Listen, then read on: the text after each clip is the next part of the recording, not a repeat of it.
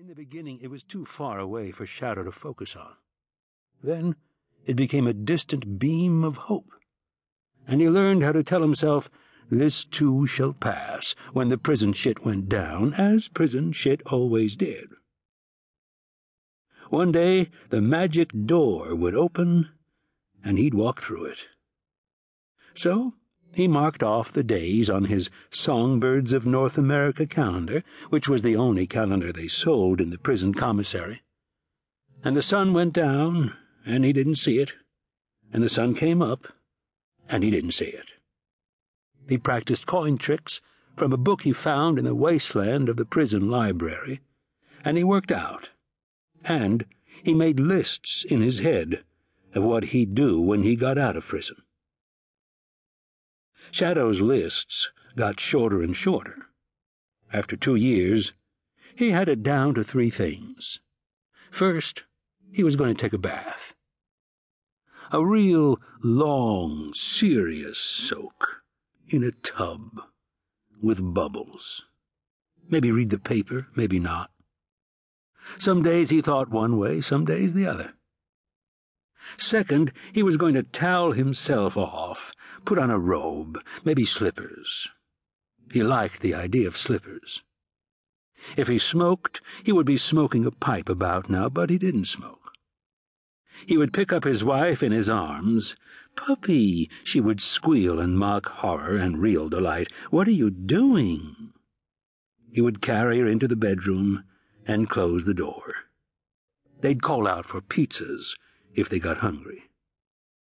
Third, after he and Laura had come out of the bedroom, maybe a couple of days later, he was going to keep his head down and stay out of trouble for the rest of his life. And then you'll be happy? asked low-key Smith. That day they were working in the prison shop, assembling bird feeders, which was barely more interesting than stamping out license plates. Call no man happy, said Shadow, until he is dead. Herodotus, said Low Key. Hey, you're learning. Who the fuck's Herodotus? asked the Iceman, slotting together the sides of a bird feeder and passing it to Shadow, who bolted and screwed it tight. Dead Greek, said Shadow. My last girlfriend was Greek, said the Iceman. The shit her family ate you would not believe. Like rice wrapped in leaves, shit like that.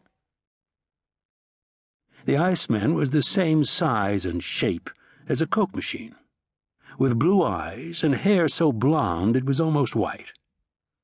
He had beaten the crap out of some guy who had made the mistake of copping a feel off his girlfriend in the bar where she danced and the Iceman bounced.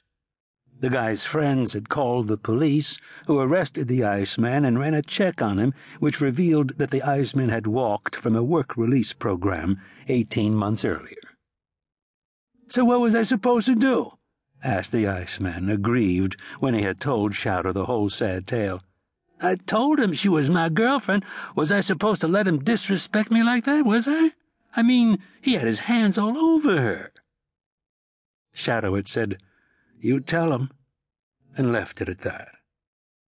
One thing he had learned early you do your own time in prison. You don't do anyone else's time for them. Keep your head down, do your own time. Smith had loaned Shadow a battered paperback copy of Herodotus's histories several months earlier. It's not boring, it's cool, he said when Shadow protested that he didn't read books. Read it first, then tell me it's not cool.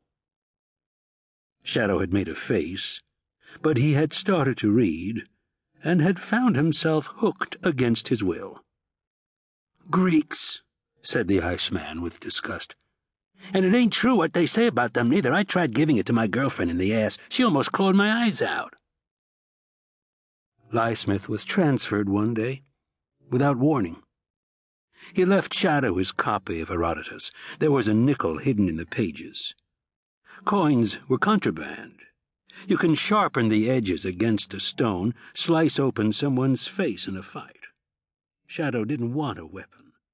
Shadow just wanted some.